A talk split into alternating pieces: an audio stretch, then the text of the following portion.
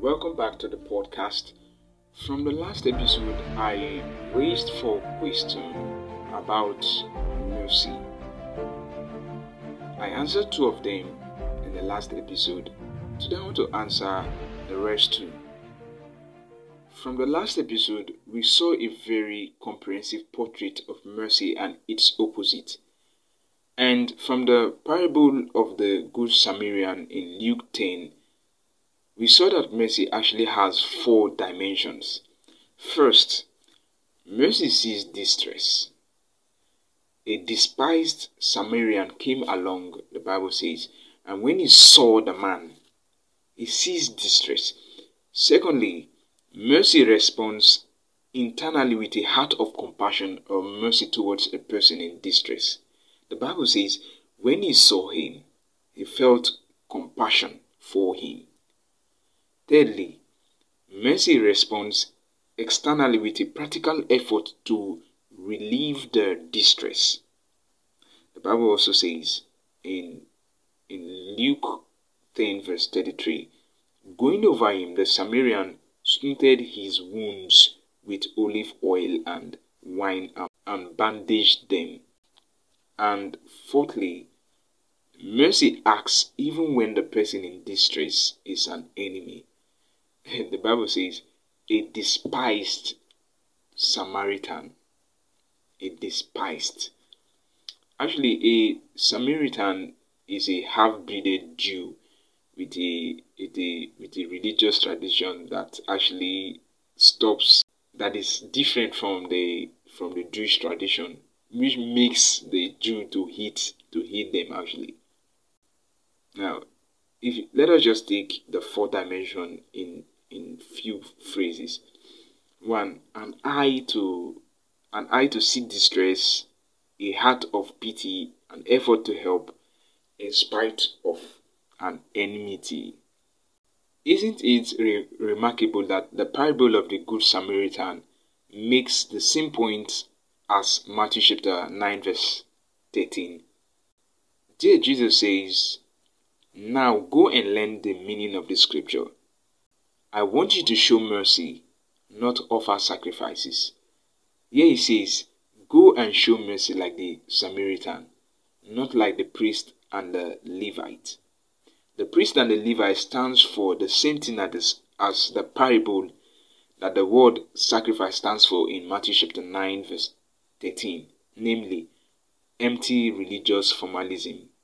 Jesus made up this story actually why did he choose to illustrate the opposite of mercy with a priest and a Levite?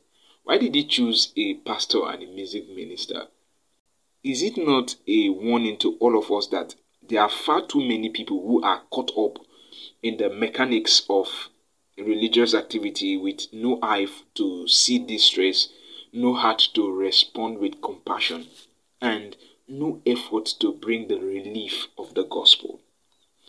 So, in answer to the second question we raised in the last episode, how does a merciful person looks like? We would we should say that the merciful person is one who knows that mercy is one of the more important aspects of life. Mercy is always in danger of being neglected because of our preoccupation with trivialities, whether Eh, whether it's secular trivialities like watching too much television or consuming yourself with some hobby or religious act or religious trivialities. What are these trivi uh, religious trivialities? Religious trivialities are those religious activities from preaching to praying to teaching to tithing. Any religious activity at all that does not cultivate a heart that is taken up with the more important aspects of life, like mercy.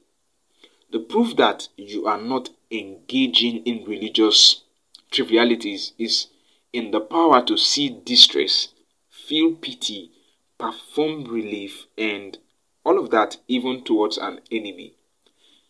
Now we move to the third question we raised in the last episode.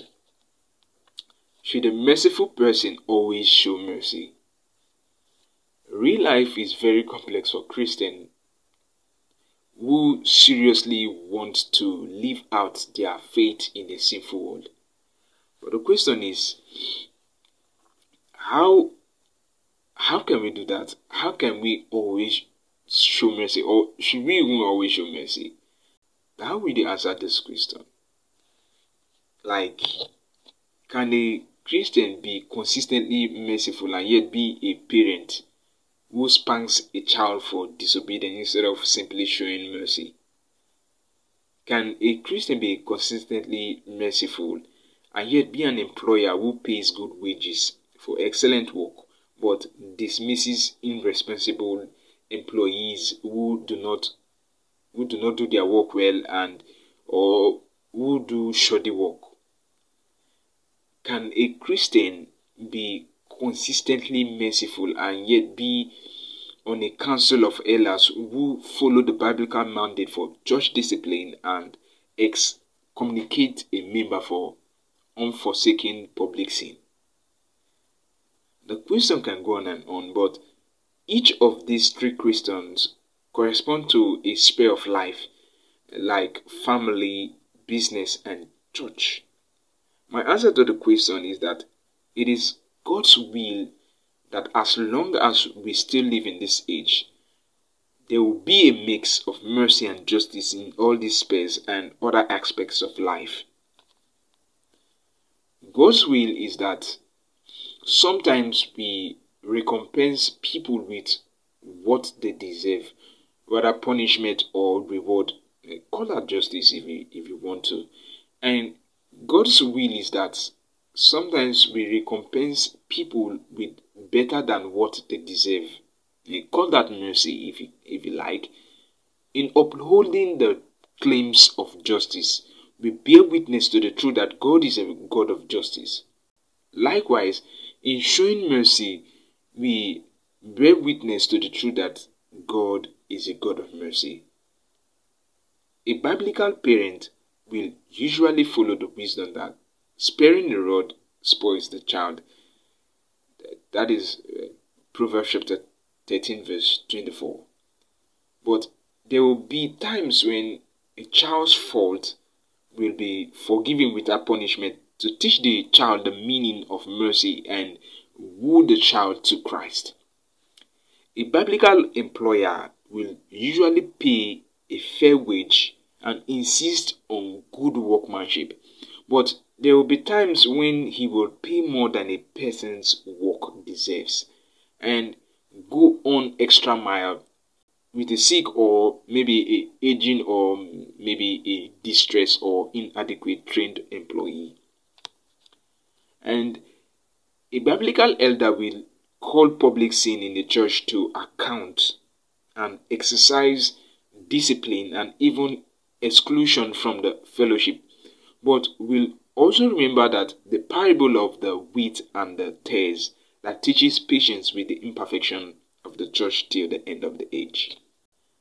So if we ask, how can I know when, when to show mercy? I would answer that it's by getting as close to Jesus as you possibly can. I know of no hard and fast rule in scripture to detect for every situation, and I don't think this is an accident. The aim of scripture, I think, is to produce a certain kind of person, not provide an exhaustive list of rules for every situation. Jesus says, God blesses those who are merciful, not God blesses those who know exactly when and how to show mercy in every circumstance. We must be merciful people even when we act with severity in the service of justice. That is, we must be poor in spirit, sorrowful for our own sin, humbly free from the defensiveness and self exaltation, should hungering and tasting for all that is right to be done perceptive of a person's distress and misery. Feel pity for his pain and making every effort to see the greatest good done for people. So, the answer to our third question, should a merciful person always show mercy, is a qualified, resounding no. You often support the claim of justice and recompense a person the way he deserves in order to bear witness to the truth of God's justice and to accomplish a greater good for people. But I say it is a qualified no because if you're a merciful person, then even the way you spank a child or dismiss an employee will be different. The mercy will show, and the parent may cry. The employee may pay for remedial training. The heart of mercy will show. I'm not a parent yet, but when I spank my siblings, I feel pity for them. Sometimes I cry inside of my heart when I'm spanking them. I don't know if you have experienced that, but a lot of times when I when I spank them or give them punishment to save, there is I just feel a, a form of mercy in my heart. So even even in the act of justice, there's still a, a form of mercy in it for a Christian.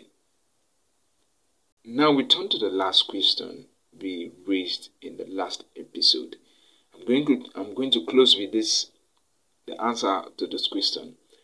Why will only merciful people find mercy from God in the judgment day if salvation is by grace through faith alone? Matthew chapter 5 verse 7 says, God blesses those who are merciful, for they will be shown mercy. In other words, in the age to come, when we meet God face to face, the people will receive mercy from Him are people who have been merciful. The question is Is this a salvation by works? Do we earn His mercy by our mercy? The answer is no, because an end mercy would be a contradiction in terms. If mercy is end, it is not mercy, it's a wage. So be assured, if we get anything good at the judgment day, it will be mercy 100%. When God asks for a record of your mercy at the judgment day,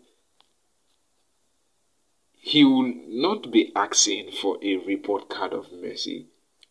You won't say, Lord, here is it 15 hours of mercy. Now, where's my wage? No. Instead, God will be asking for your medical reports. You hand them to Him in all lowliness and humility of heart, and there He will read the evidence of how you trusted Him as your divine physician, and how the medicine of His word and the therapy of His Spirit took effect in your life because you, re- you relied on them to heal you of your unmerciful disposition. And when he sees the evidence of your faith and his healing, he will complete your healing and welcome you into the kingdom forever. Therefore, God blesses those who are merciful, for they will be shown mercy.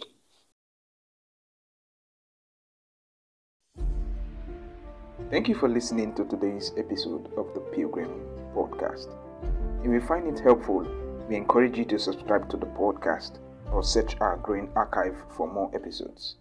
Join me next time as we journey through scripture, exploring the Christian life and what it practically means to live as a pilgrim this world.